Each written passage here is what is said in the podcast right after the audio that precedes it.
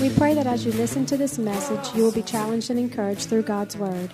Here at Heartsease Family Life Church, it has always been our desire to see people's lives totally impacted and changed. His Word promises to accomplish that. For more information in regards to our church, you can call us at 225 274 1607 or visit us on the web at www.hflc.us. We look forward to hearing from you. Be blessed now as you listen to God's Word.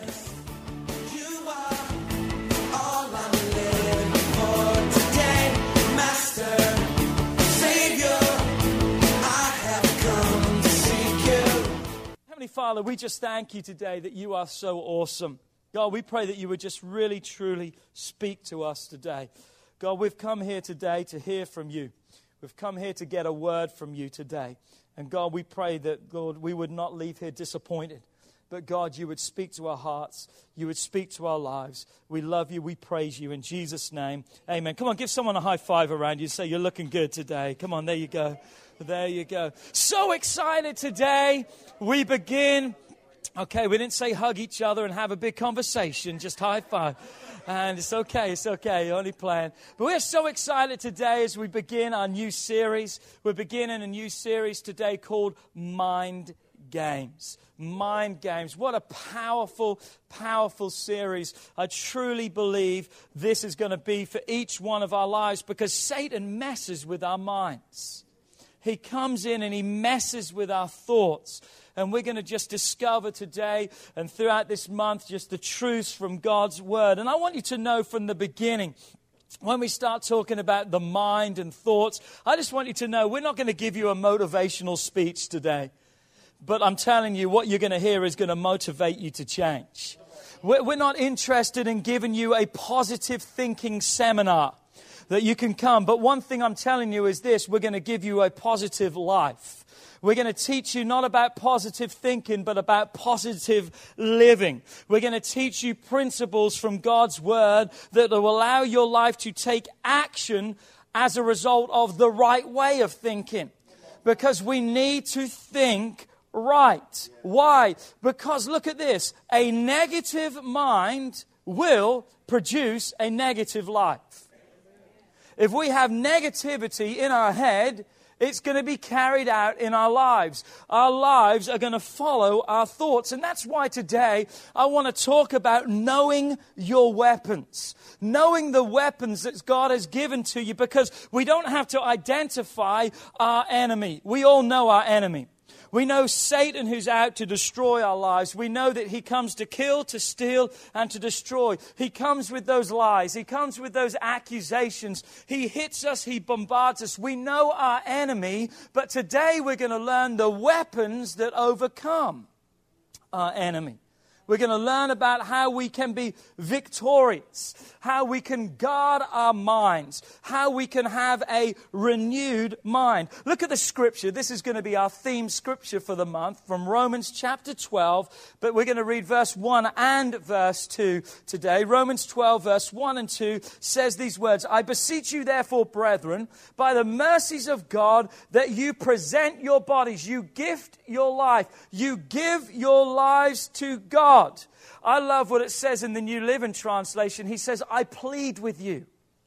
I plead with you to give your life, your bodies to God. What an incredible thought. It's not just if you feel like it, He's pleading with them. Please give your life to God as what? A living sacrifice. Holy. Say with me, set apart. That's what the word holy means. Set apart, acceptable to God, which is your reasonable service. One translation says it this way When you think of what He has done for you, is it too much to ask? Isn't that beautiful?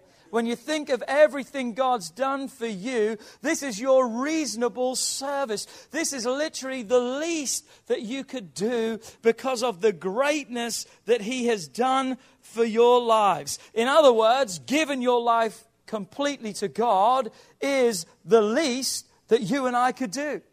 Surrender is always the starting point of blessing and change. Did you hear me? Surrendering your life. Surrender is always the starting point of blessing and changing, as we will read, or a transformation. Verse 2 it says, And do not be conformed. Say with me, put in a box. Come on, you can help me out today. Say, put in a box, because that's what the word conformed means. Satan wants to put you in a box. He wants to mold you and fashion you according to the customs of what we see around us today. He wants us to follow the behaviors of what we see around us. He wants us to be a part of that way of thinking, that way of living. God says, don't be put in a box. Don't find yourself looking like the world, sounding like the world, being like the world. But what does he say? Do not be conformed to this world world, but be. Come on, help me out in the house. Come on, it's going to be a long day if you don't help me preach today. But be transformed. How are we transformed? He tells us by renewing our minds.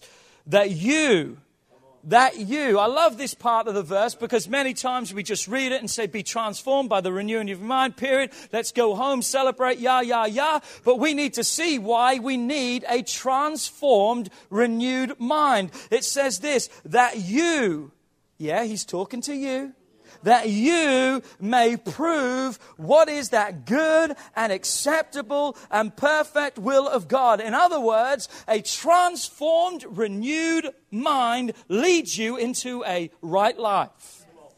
It leads you into the life that God has for you. You want to know the will of God? You want to know the purpose of God for your life? Allow Him to renew your mind. Begin to understand that because it says, then you will prove. That means to know you will know what God's plan is, what God's purpose and God's destiny for your life. Every week, we teach people about what God's plan, purpose, and destiny is for your life.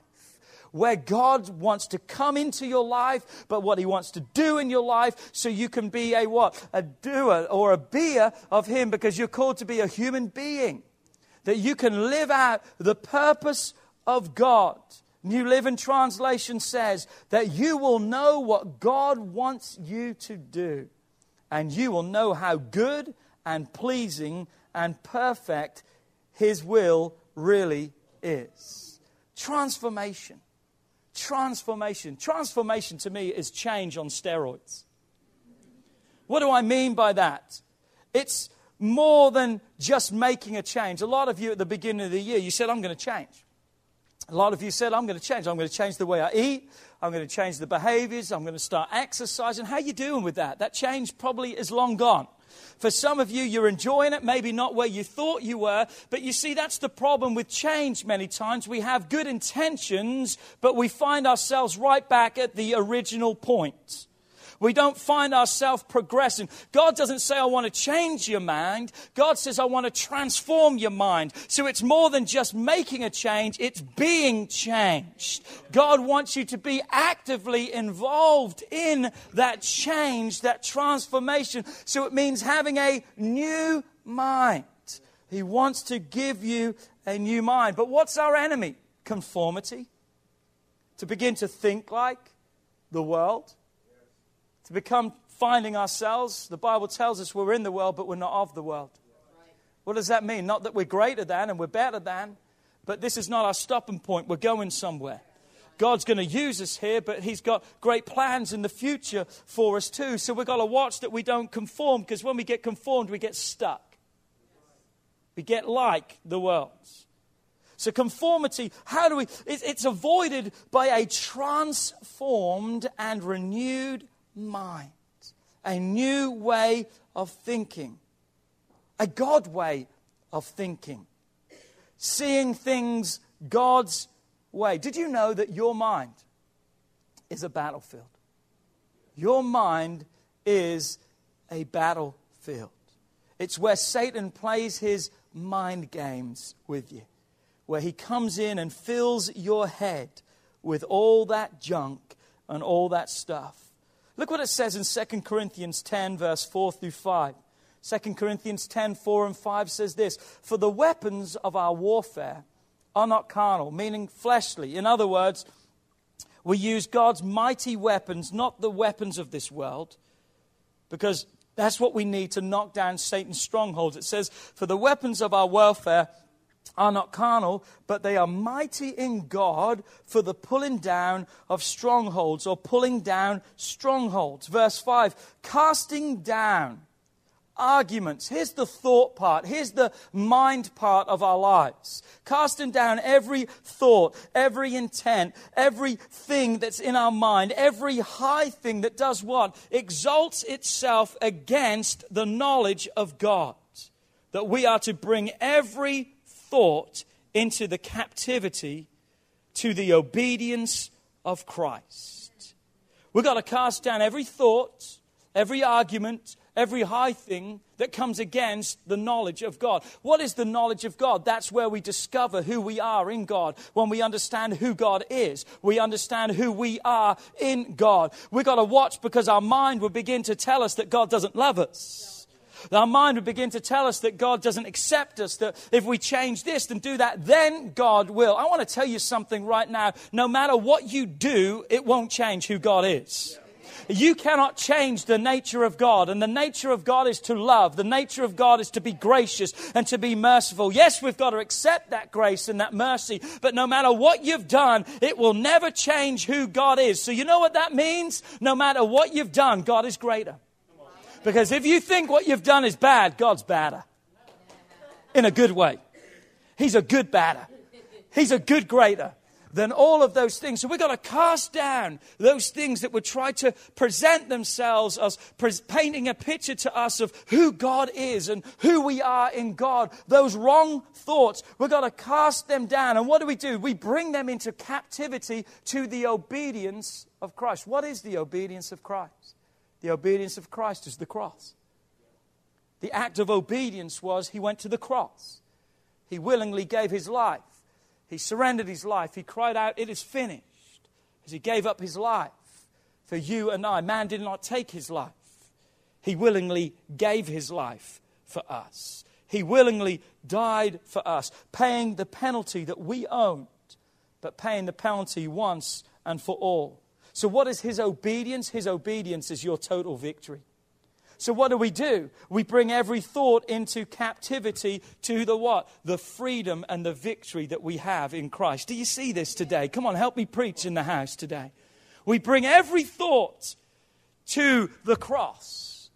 And the cross gives us all access. Man, I can't wait for Easter Sunday. We're going to be talking about all access, what is available through the cross. Man, I've got a great message. I've got to watch because I'll maybe start preaching it. We're preaching about the prodigal son. Jesus hung on a cross and said, Father, forgive them, for they know not what they do. A prodigal son was away. He'd spent everything, he'd lived his life every which way he had. And he thought, if I could come back and be a servant, aren't you glad that we're not welcome back as a servant? We're welcome back as a son that there is all access, no matter where we've been and what we've done and what we've spent the inheritance on. All access is still ours through Jesus Christ. That's just an infomercial for Easter Sunday. You need to be here. It's going to be great. It's going to be great.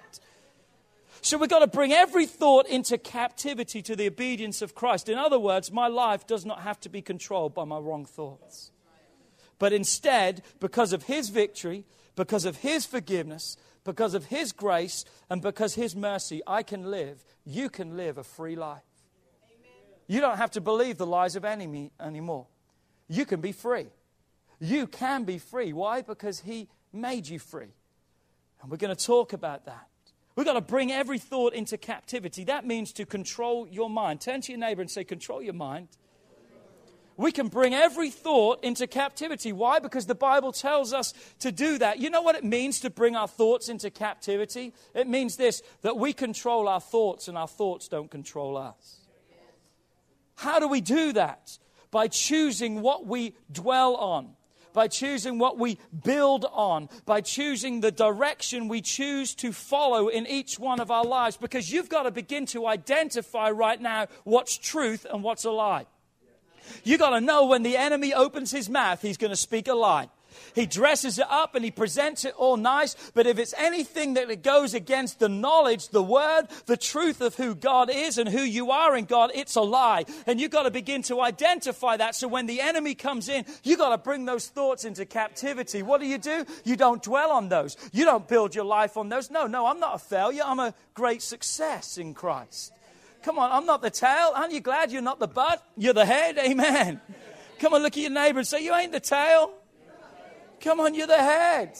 You're not beneath, you're overcomer in Christ Jesus. You got to begin to believe that. So that's bringing those thoughts into captivity. I don't believe the lie. I just build my life upon the truth. Is it truth or is it a lie? If it's a lie, I what? Reject it. I don't dwell on that. Philippians tells us whatsoever things are pure, whatsoever things are lovely, what do we do? We meditate, we think, we build our lives upon those things, bringing them into captivity. It's amazing how controlled our minds really are. If you don't believe that, then just sit down and think. It can be dangerous sometimes to sit down and think. Because most of the time, when we sit down and think, we never think ourselves into blessing. We think ourselves into everything bad that could happen, should happen, and maybe would happen in our lives. Come on. We don't go when we're having symptoms, we don't go on what medical MD, whatever, online, and we don't go on there, and we don't go on there expecting them to tell us everything's going to be okay. We expect them to tell us we've got a tumor, we're cancerous, and that we're dying. Why? Because that's what our minds tell us. Our minds always tell us the worst. When our boss calls us up and said we need to talk, where does your mind go? Man, I'm going to be fired. It's the first place, isn't it? And may I tell you, may, can I help you out? If you're thinking that, maybe you need to work a little bit harder because maybe you've got a guilty conscience. Amen. My boss is calling me into the office. I'm not thinking I'm going to be fired because I'm the hardest worker. I'm the best worker. I'm making this company a better place. Come on. We need to control our minds. Think about the control our minds have on us and how controlled we are with the wrong thinking. Some of you laid awake last night worrying about stuff. Just your mind going crazy because it doesn't stop. When you begin to think with your mind, there's no period at the end. It keeps going and it builds and it builds and it builds. It's no end. It just keeps going. It gets worse and worse and worse and worse. And the mind is so important because everything we are starts with a thought. Our words start with a thought. Our actions start with a thought. So, can you see if Satan gets our mind, he gets our life? If he gets the source, anything after that is going to be polluted, tainted, and infected. If Satan has your mind, he has you. Don't be conformed to this world, be transformed. Come on, I'm believing for God to give me a new mind. Come on, I need a new mind. I need a new way of thinking. Come on, I need to bring down and cast down every stronghold and everything that rises itself up against God. I've got to bring into captivity every thought. I've got to have victory in my life. You know, I've realized this. I can't always control every thought that comes in my mind. Notice the word always control. I think some of us are guilty of opening up our lives to things that we shouldn't. And as a result of those things, it feeds our lives and those things come in. I think you need to put filters on your entrance points. You know your entrance points? It's your mouth, your eyes, your ears, and your nose. Watch what you're putting in those things. It used to just be three entrance points your mouth, your eyes, and your ears, but now people are sticking other stuff up their noses and stuff too. You've got to put a filter on all the things that the enemy wants to put inside of you. So you've got to watch those things. Why? Because there's an old term that says this garbage in, garbage out. Don't care how holy you are, don't care how saved you are, there is no exception to that rule. What you put in is what's going to come out. You are a product of your thinking, your way, what you've put inside of you. And God says, I'm tired of your stinking thinking. I want a renewed mind that is transformed. So I don't always control what comes in. I've been driving in the car, and I'm sure you have too. I've been driving in the car, and this thought just came in my mind. I'm like, man, where did that come from? And the only conclusion I have is the pit of hell. Those thoughts come. So I can't always control what comes in, but I do have the power over what stays, what I allow to remain. When those thoughts come in from the pit of hell, I send them right back. Devil, you're a liar. I'm not going to believe that. Because you've got to watch what you allow to remain, because what you allow to remain will take root and it will build in your life. I'm not much of a gardener, but just the other day, Kelly and I, or the other week, um, we were doing our gardens. In fact, I'm calling my wife out. It wasn't that she really did it. She helped me buy the stuff. She just watched me doing it, you know. Love my wife. She's incredible. No, she was helping. She was painting the bed. Dad helped me. Luke helped me. It was a corporate effort. And we got all our gardens done. But one thing I notice is this Has anyone here ever planted a weed? Has anyone ever planted a weed? Tamara has planted a weed. Anyone ever planted a weed? No one plants a weed. But they grow, don't they? How, how come weeds always grow in our gardens, but yet we don't plant them? So I've never planted a weed, but one thing I've done is I've plucked up hundreds of them. And I've pulled them up. And one thing I've realized this too is some of those reeds, roots and those weeds are stubborn brutes. They're stubborn. You can just grab a flower that's maybe dead and you just kind of, with two fingers, you can just pull it out of the ground. But some of those weeds, you, you've got to get everything. Have you ever been, and I'm telling you, I have, have you ever been given it so much that all of a sudden the weed disconnected from the root? and you went flying back on your back, and all of a sudden the weed's in your hand, but the root's still in the ground. And you felt an absolute idiot. You're pulling and pushing, and you're doing, you have to take a shovel and you have to dig it. Why? Because the roots go down so deep. That's how the wrong thoughts want to be in your mind. It's not that we plant them there, but we've got to watch because they'll grow. And they'll grow, but they'll tend to grow down and what happens if they're in our mind and they grow down? Where do they go? They infect and attack our heart. The roots come down into our heart. Our heart is our place of faith, relationship with God. It attacks who we are in God, attacks our faith and what God says we are. And Satan wants to play mind games with us by messing with your head, by setting up strongholds inside of your mind. Here's a key statement for the message today. And if you're taking notes today, I, I, I, think you need to write this down. And if you're not taking notes, I, I really believe you need to take notes in church. I always take notes in church, obviously, when I'm not preaching. And, um, but when I'm not preaching, I always take notes because I don't know what I'm going to need on Monday and Tuesday. And I can go back to those things. So buy yourself a nice journal, invest in something really nice. If you're doing it on your phone, that's fine, but try to watch. On your phone, it's great, but you have the ability for someone to text you or to check your Facebook and just different things like that. The enemy will use anything he can to distract you. Watch for those things. But listen to this. This is a key statement today. Are you ready? So many people's problems are rooted in their thinking patterns that actually produce the problems they experience in their lives.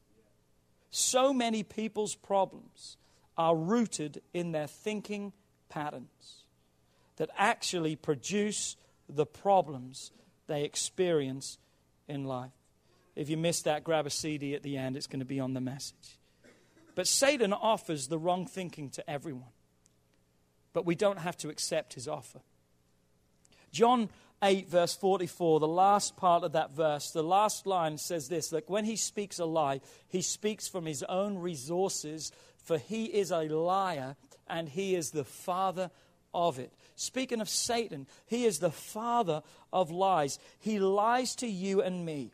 He tells us things about ourselves, about other people, and about circumstances that are just not true. He fills our mind he plays the mind game, but he doesn't tell us the entire lie all at once. I'm reading a book right now, and it's a great book. If you haven't read it, I really encourage you to read it. It's called Battlefield of the Mind by Joyce Myers. It's a great, great book. But she records this that I wrote down on my notes. Listen to this. Speaking of Satan, she says this He begins by bombarding our minds with a cleverly devised pattern of little nagging thoughts, suspicions, doubts, fears, wanderings, reasonings, and theories. He moves slowly and cautiously. After all, well laid plans take time. Remember, he has a strategy for his warfare. He has studied us for a long time. He knows what we like and He knows what we don't like. He knows our insecurities, our weaknesses, and our fears. And I've got to say this right now it's not because He can read your mind. Satan cannot read your mind. How does he know these things? He just has to hang around with you for probably 10 minutes. And he hears your conversation. He sees your life. He knows the insecurities. He studied you long and hard. He knows what bothers us most. He is willing to invest any amount of time it takes to defeat us because one of the devil's strongest points is patience. Think about that. He studies us, putting those thoughts in our minds in the areas of weakness and insecurities that he knows and fears that we have, to begin to tell us a different story of our lives. Satan wants to set up strongholds in your mind. A stronghold is what? It's an area in which we are held in bondage. Satan wants to set up bondage in your mind. He wants your mind to be in bondage, literally a prison due to a certain way of thinking. He wants your mind to be his stronghold. He wants to be in control. He wants to have the power of your mind. But what did the Bible tell us? We've got to tear down those strongholds. We've got to tear down those prisons. We've got to tear down those bondages. We've got to tear down those wrong thoughts because if we don't tear them down, they will control us and they will beat us each and every time. Your life will be the product of your thoughts. You've got to think right, you've got to think godly. In Deuteronomy, we read of Moses and most of Deuteronomy is Moses giving his final address to the children of Israel. It's Moses saying his goodbyes as God was going to remove him from leadership and was going to put Joshua as the leader of the children of Israel.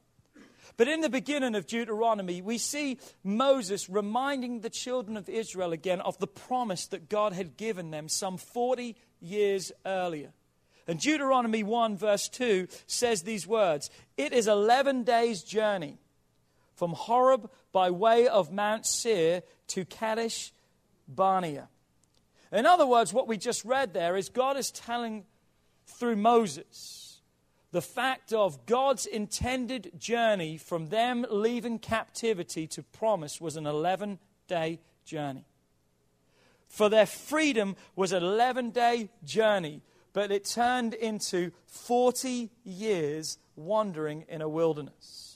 Look at verse 6 and 7 because this is what God now is instructing Moses. He's talked about what had happened, and now he's saying to him, Here's what you've got to do. He says to them, The Lord spoke to us in Horeb, saying, You have what? Dwelt long enough at this mountain. Man, if you don't get anything else today, I pray you get this that you have dwelt long enough where you're at. This is it's a new day for you. It's a new day for your mind. You have dwelt long enough at this mountain. He says in verse 7 Turn and take your journey. In other words, God says to the children of Israel, It's time to turn, it's time to go, and it's time to pursue. Man, I feel that today. Come on, that which we should have already done, we maybe haven't done, and we've been stuck there because the enemy has bombarded our minds, making us doubt God. But God would say to each one of us today, It's time to turn your mind around. It's time to go the way God wants you to go. And it's time that you pursue and have everything that God has for your life. Come on, it's time for you and I to move into our promise. Devil, enough is enough. You've messed with my marriage. You've messed with my finances. You've messed with my health. You've just messed with me long enough. I'm going into my promise. I'm going into the promise that God has. But why would God say an 11 day journey, they're still not there. But now it was time to go. I want us to take a step back. And I want us to look at why they didn't already have the promise, why they weren't living in the promise. And before we look at that, you've got to understand this truth. Are you ready? The problem is not the promise, it's the possession of the promise. What do I mean by that? The problem's not God, the problem is you and I. Because God, when He says it's yours, it's as good as yours. But you know what you've got to do? You've got to go and receive that. You've got to go and possess that. You've got to go and grab a hold of that. So the problem is not with God, the problem is with us. It's with our stinking thinking. It's what we have chosen not to live in, but instead to live in a lie of the enemy as he plays mind games with us. Because it first starts in your mind. Proverbs 23, verse 7. For as a man thinks in his heart, that's the thought, so is he. One translation says, as a man thinks, so he becomes. That's both powerful and scary. That's both powerful and scary. Why? Because if we think positively, if we think right in our minds, if we say and believe the word of God and we begin to confess that over our life, guess what we're going to be? We're going to be that. But if we speak negativity and we allow the wrong thoughts to bombard our minds that produce the wrong actions and the wrong words, guess what? That's what our life is going to be. As we think, the Bible says, that's what we're going to become. So here's the thought where the mind goes, the man follows. Where the mind goes, the man follows. Look what, it, look what I mean by that. Numbers 13, verse 1 and 2. The Lord God spoke to Moses, saying, Send men to spy out the land of Canaan, which I am given to the children of Israel. I love that. I'm given to them. It's not maybe. God says, I've given it to them. It's theirs. Spy out the land which is theirs already. They just got to possess it. From each tribe, there was 12 tribes, and that's why they sent out 12 men, one from each tribe. Of the fathers you shall send a man, everyone a leader amongst them. So they were instructed, they were chosen and instructed to go into the promised land. They were told to bring back a report. Tell us what is there. Tell us all the good things. Just bring back a report of what is happening. And look what it says in verse 27. When they returned, listen to what 10 of the 12 said. When they returned, they said, We went into the land where you sent us. It truly flows with milk and honey, for this is its fruit. Verse 23 tells us that they grabbed a cluster of grapes, and the grapes were so big took two men to carry them. Think about that. Aren't you glad they found the grapes and not the watermelons? Amen. Wouldn't have been able to bring those suckers back. Didn't have Instagram to take a picture either. So they're talking about how great and how awesome it is. They are bearing the fruit of evidence. Nevertheless, nevertheless, but, but, here's where our stinking thinking comes in. But the people who dwell in the land are strong. The cities are fortified and they are very large. Moreover, that's not bad enough. We saw the descendants of Anak there. In other words, there were giants there. Isn't it amazing how quickly we can go from a good report to a bad report? Isn't it how quickly our minds can take us from a happy place to a sad place, from a place of victory to a place of defeat, just in an absolute moment? Our minds can be one way and then they can take us completely the other way. Isn't it amazing how quickly we can reason ourselves out of our miracle that God has told us is ours? Come on, isn't it amazing how we can take ourselves out of the promise, the breakthroughs, and the victories that God has for our lives? By the fact of allowing our minds to be bombarded with a lie and not the truth. Joshua and Caleb said, Hey, hey, hey, stop! Hold on! Don't listen. Yes, it's great, but there is something greater, and that is this we are well able to go in and take it. Why? Because God is with us. But when Joshua and Caleb tried to rile up the people, tried to encourage all the people, the other ten disagreed. We're going to be talking in the next few weeks sometime from 2 Corinthians 4 4, in whom the God of this world has blinded our minds. Our minds can be blinded. God doesn't blind our sight because you can close your eyes and still imagine something. You can still see things with your mind. But when the enemy takes your sight and your mind, there's nothing. Their sight and their mind had been taken, that they didn't see the promise, they saw the obstacles. They didn't see the blessing. They saw everything that stood in the way that told them, You'll never have this. You'll never be a part of that. And here's the saddest part in verse 32, reading on, it says, And they gave the children of Israel a bad report of the land which they had spied out, saying, The land through which we have gone as spies is a land that devours its inhabitants. Really, how did that actually happen? Think about that. It's a land now that devours its inhabitants. What, the ground opens and just swallows people?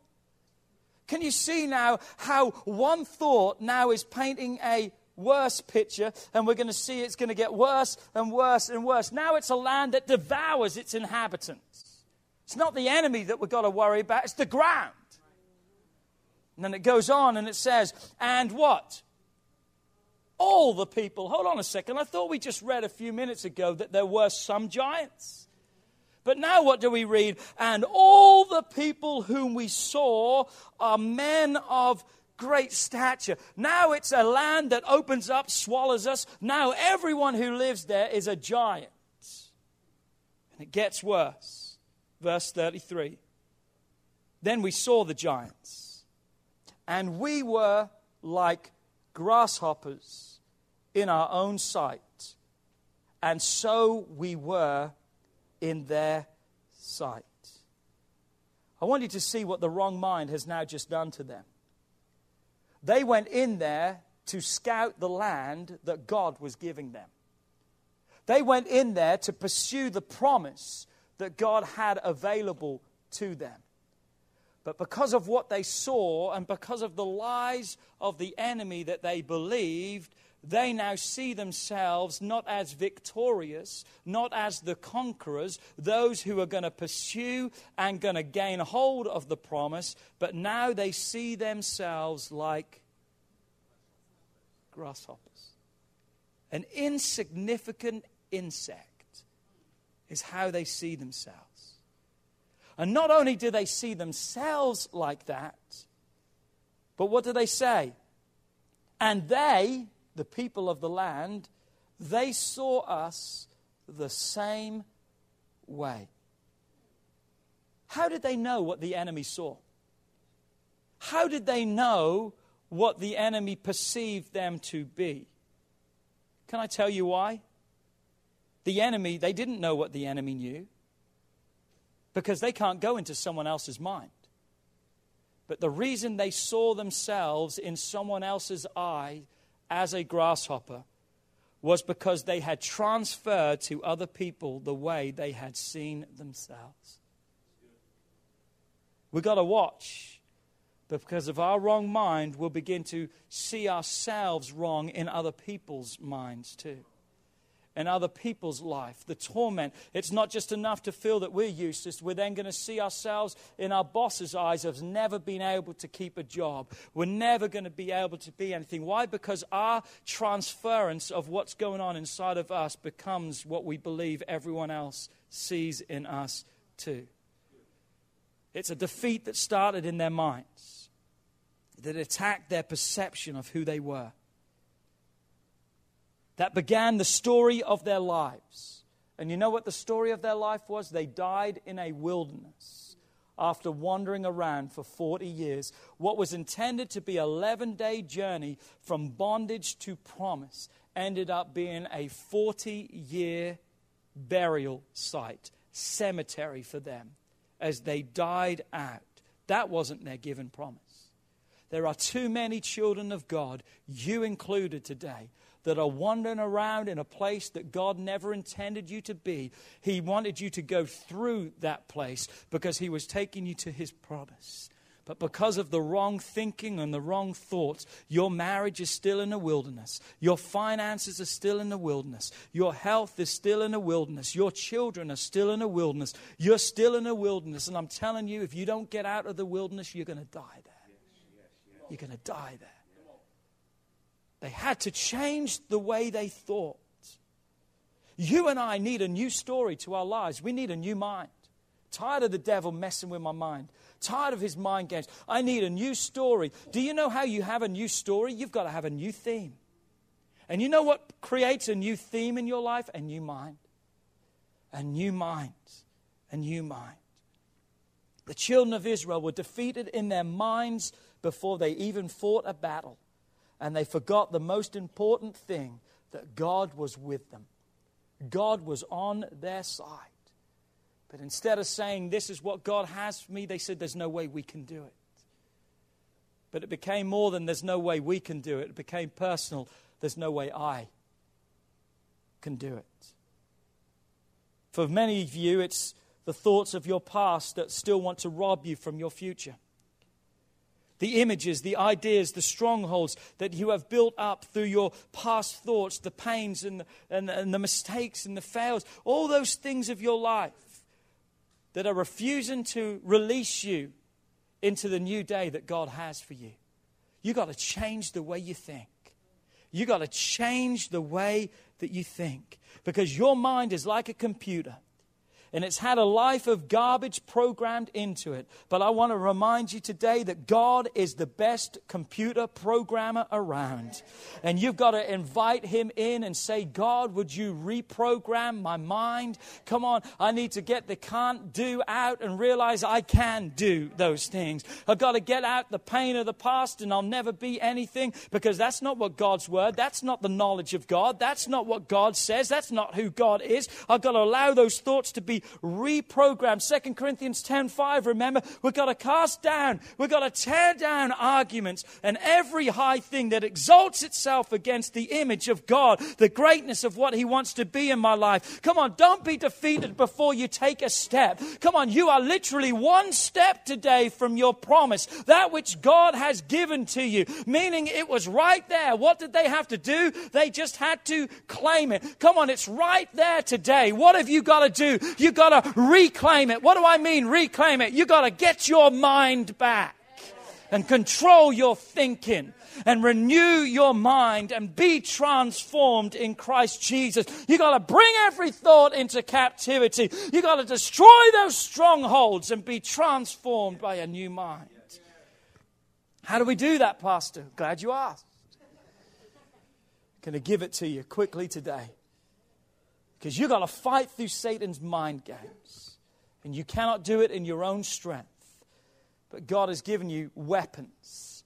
Weapons that you can use. Weapons that are not carnal, but mighty in God for the pulling down of strongholds. Man, I'm getting excited. If you're not going to be excited, I'm going to get excited myself. Come on. Weapon number one. Are you ready? I'm going to give you four weapons today. Weapon number one realize what God has done for you. you got to realize what He has done for you. you got to realize what is available for you. Come on. you got to realize what God has made possible for you. Come on. you got to realize today that He's paid the price for your freedom. Galatians 3, verse 13 says this Christ has redeemed us from the curse of the law, having become become a curse for us. For it is written, Cursed is everyone who hangs on a tree. What does that mean? He has redeemed us, He has bought us back. How did He do that? By paying the price that we owned. He became our substitute. He took our place. Come on, you should say amen to that.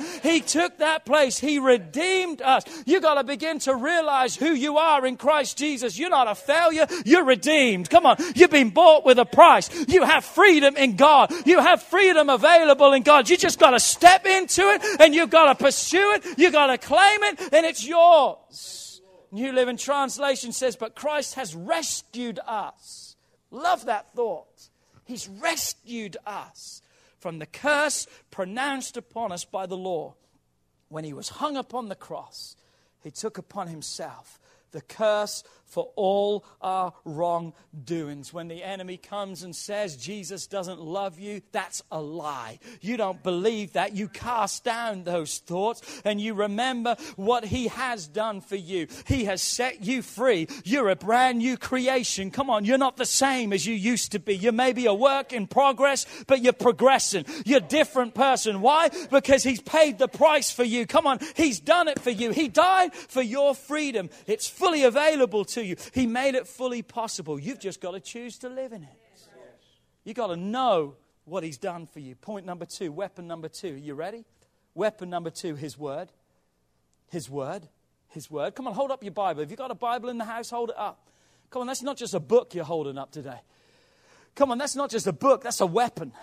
Come on, it's the sword of the Spirit. It's the Word of God. It's a weapon that we can defeat the enemy by the Word of God. John 8, verse 31 and 32 says this Then Jesus said to those Jews who believed in him, If you abide in my you abide in my word, you are my disciples indeed. Notice this. And you shall know the truth, and the truth shall make you free, shall set you free. The, the thought is this it will continually bring freedom in your life. What brings the freedom? The truth of God. If you believe in the lies of the enemy, the lies of enemy will never produce a truth in your life because a negative mind will always be a negative lie. You've got to change the way you think. That's not the truth for my life anymore. God's word is my truth. I realize what's available to me through his word and I'm going to stand upon it. I'm going to build my life upon that. You shall know the truth.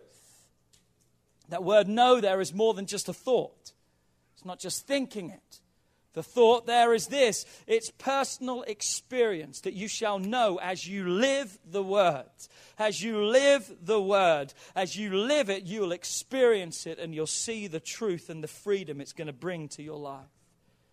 If you get a time, read Psalms 119. It'll take you a while to do, 176 verses there, takes a while. But if you would read Psalms 119, an incredible chapter, talks much about keeping your word, talks about following your word, talks about being strengthened by your word, talks about being led by the word. In fact, most of us would probably know 119, 105. Anyone know that one? It says, Your word is a what? Lamp unto my feet, and it's a light unto my path. You see, knowing God's word and reading it is so important because you will discover what God says about you. You know, some of you don't know the word of God and you never will know it unless you read it. You gotta read it. You gotta get it into you. I talked about this in the nine o'clock service. We give out daily devotions that are absolutely awesome. But if you've only got one thing you can do in a day, put the devotion aside and get out the word of God. Come on. Thank God for those devotions. I think they're really good, but I need more than just a verse and someone else's interpretation of that verse. I need the bread of life. I need the word of God inside of me. So if you don't have time, you know, I'm five days behind on my devotion, but I'm up to date with my word. Because I'm not substituting the word. It's my food, it's my life. It's that which helps me. It's that it's a weapon against the lies of the enemy. Come on, it discovers what God says about you. That you can discover your true identity, who you are in Christ Jesus. With scriptures like 1 Peter 2, verse 9, it says, But you are a chosen generation. You're a royal priesthood. Hold on, that doesn't go with what the enemy's told me. Lie, truth. What? You're chosen. That's what God says. You've got to start believing that. I'm chosen.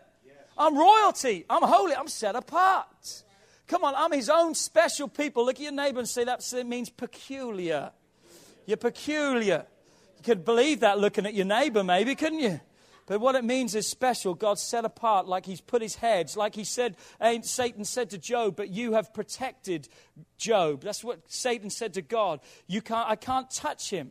I can't touch him. You know what? God wants to put his protection all around you. The enemy can't touch you. Come on. MC Hammer thought he knew what it was. MC Hammer didn't have nothing. That was God said, can't touch this. Come on now. Can't touch this. Can't touch this. Showing my age right there with the MC Hammer. Just got to drop my pants down and we'll just hammer time, hammer time. But you're a chosen generation. You've got to know the word of God.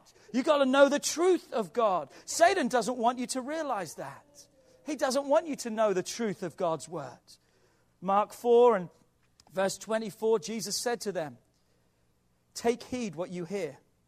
You've got to watch what you're feeding yourself with.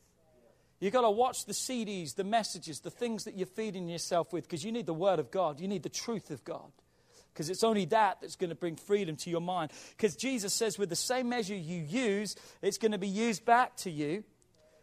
And to who hears, more will be given.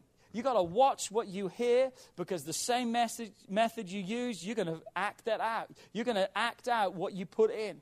And God says, and when you hear the right things, I believe is what He's saying, is here, you're going to get more. More is going to be given. Why? Because the Word produces life inside of you. It produces life inside of you. When Jesus was tempted, what was His way of escape? He quoted the Word of God. When the enemy tempted him in the wilderness, he quoted back the word of God. Psalms 119, verse 11 Your word have I hidden in my heart that I might not sin against you. The word hidden is not that you've put in it so deep that you can't even find it, it means to be strategically placed. It's put deep down in that vital area of my life. I've put the word of God inside of my heart that when the enemy comes, I'm not going to sin in my mind, I'm not going to sin in my body, I'm not going to sin in my will. Why? Because I've put the word of God inside of me. I know the truth. That thought there of sin is not just of action. We all think of sin and doing something. But you know, James tells us that sin is also not doing what we know we should do. So there's sins of action and there's also sin of no action. No action. What causes us to have no action in our life? Doubting God. Doubting God and not believing God in our life. Satan plays mind games that many of us are defeated before even the battle. Weapon number two the word. Weapon number three prayer, prayer, prayer, prayer, prayer, prayer, prayer. What a powerful weapon. I was away at a conference this week and I was really challenged on something. Here was the challenge. When we pray, do we pray for presence or do we pray for performance? When we pray, is it presence or performance? What do I mean by that? If we don't watch, our prayer can be performance. God, would you help me today because I'm doing this? God, I need my strength because of that. Our prayer can be on what we have to do and for our kids and for all of that kind of stuff. And thank God for that type of prayer. That's important to pray those things, but not at the expense of His presence. I wonder if our prayer life has been all about what God we need you to do instead of discovering once again of who you really are taking time alone with God, getting alone with God. What did David say in Psalm 63, verse 1? He says, Oh Lord, you are my God. Early will I seek you. My soul thirsts for you. My flesh longs for you in a dry and thirsty land where there is no water. Notice what he says early will I turn to you. Early will I seek you. Here's my two thoughts there. Early means in the AM, means early in the day. I don't think there's no better way to start your day than a time of prayer, seeking God and asking God just to be with you. But here's the other thought of early. David is saying, in the process of life, I turn to you first because many of us, I believe, turn to everyone else before we turn to God. We go to this friend, we go to that friend, we go to this bottle, we go to this pill, we go to this website, we go to this place. God says, or David says, Early will I seek you. Come on, he needs to be your first point of call. Early in the morning, yes. But when you're struggling throughout the day, he's the first one that you turn to as you begin to pray. David is saying that through prayer and seeking God, it invites God into our world. But you know what else it requires of us? Prayer. Do you know prayer requires something of you? And that is to, to listen for an answer. That we're to listen for an answer because prayer is a two way conversation. It's not always what you want. In fact, it may not be what you want, what you hear back, but it's going to be what you need. God's going to always tell you what you need, not what you want. One of my favorite scriptures on prayer is Psalms 145, verse 18. If you've been in the church for a while, you would know this. The Bible says, The Lord is near to those who call upon him, to all who call upon him in truth. I think many times we pray a lie to God. We pray to God, God, I think you're wonderful. No, we don't. We're struggling. And we're not happy with God right now. God, I thank you for my job. No, you're not because you hate your job. So many times we pray a lie to God. I believe we need to have a transparency and a sincerity in our life because God says, I'll be near to those who call upon me, to those who are truthful with me. Here's how you pray if you're struggling God, I'm not really happy with you right now because this is happening in my life and that's happening in my life. But God, I know that you're sovereign and I know that you're true. And would you help me with that? Notice the sincerity of our hearts instead of just saying, Oh God, I think you're wonderful. I think you're glorious. When you begin to be transparent and open, you begin to give God something that He can work with. And when he gets something to work with, he can produce and he can feed a multitude. If you give God. A personal relationship with God will build an effective prayer life. If you're struggling to pray, fall in love with God. And you can be creative in your prayer. One of the best places you can pray is not on your knees with your eyes closed and your hands together. One of the best places you can pray in your car. Make your car your prayer cathedral. As you're driving to work every day. Make it your time of prayer. Be creative with prayer. Discover that there is a button on the top of your remote that's called power that does turn off your TV. Discover that there is a mute button and a power button even on your phone that you can turn off, that you can get away and have some time with God. Make it a priority. Remember when you fell in love? And when you were in love, what did you want? You wanted to talk to that person and be with that person. If you couldn't be together, what would you do? You talked to, talk to them on the phone and you talked about things that didn't even matter. And you talked and you talked and you talked. And when you didn't have anything to talk about, you just sat on the phone and just breathed. I think sometimes we talk so much that God wishes we would get to a place where we would quit talking and we would just breathe. So He would know that we're still there and we would know that He's still there, that He could speak into our lives and speak truth back into our lives. Get to know Jesus through prayer. Get to discover what He has for your life. Get to know He's your friend, He's the one who died for you. But also in your prayer life, welcome the Helper, the Holy Spirit. That's power to your prayer. Have a prayer language in God. Pray God's word. So, what are the weapons? Knowing who I am and what's available to me in God. Number two, knowing His word. Number three, prayer. And number four, praise. Praise, praise. It's a dangerous one here because I could talk for weeks on praise. Second Chronicles 20, verse 22. Now, when they began to sing and to praise the Lord, or to praise, the Lord set up ambushes against the people of Ammon, Moab, and Mount Seir who had come against Judah, and they were defeated. When they began to praise, God stepped in and he produced a victory. I'm telling you right now, Satan has no answer to your praise. Satan has no answer when you begin to throw your hands in the air and you begin to praise God. Come on, some of you may say, Well, I don't feel like praising God. That's when you need to praise God. Come on, you need to get your praise on. Turn to your neighbor and say, You need to get your praise on. Come on, you need to throw your hands in the air and you need to start praising Him because the enemy's telling you all things and he's messing with your mind. But you begin to praise God. You begin to transform your mind by a renewing that will come as you begin to praise God, as you begin to worship God because Satan's only answer to praise is to silence your praise because he can't stop praise.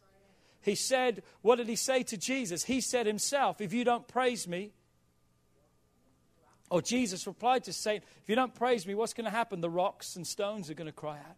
Satan cannot silence praise, he can stop your praise.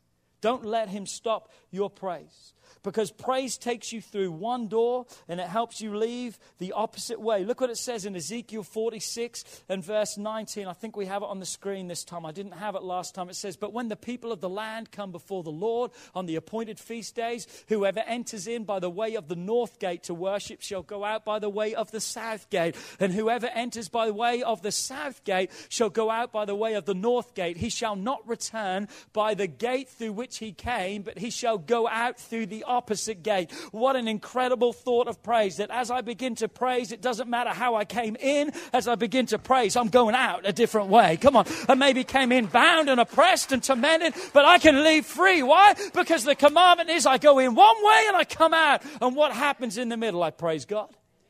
I give to God his best. Praise defeats the devil quicker than any other battle plan.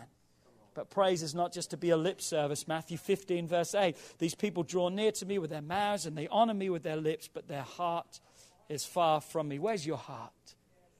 It's not just a lip service. Why? Because praise is not what we do, praise is who we are.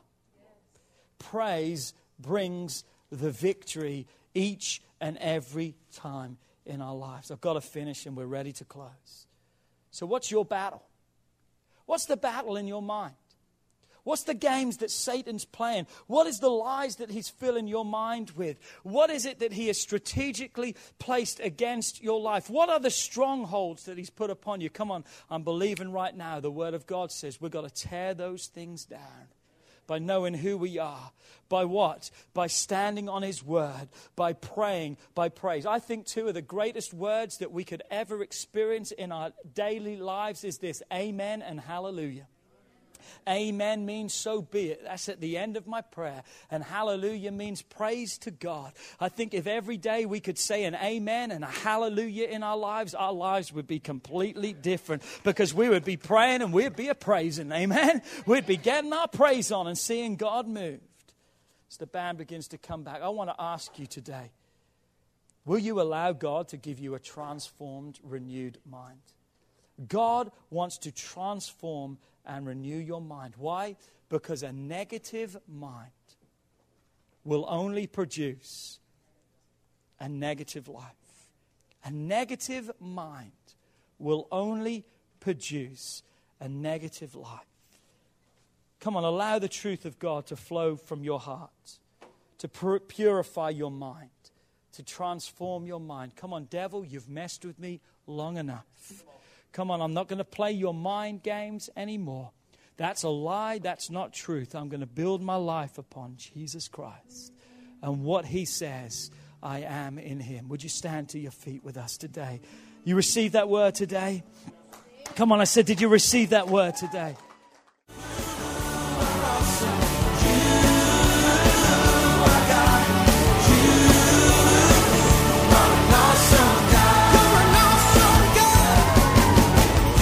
Would like to thank you for listening to this message today.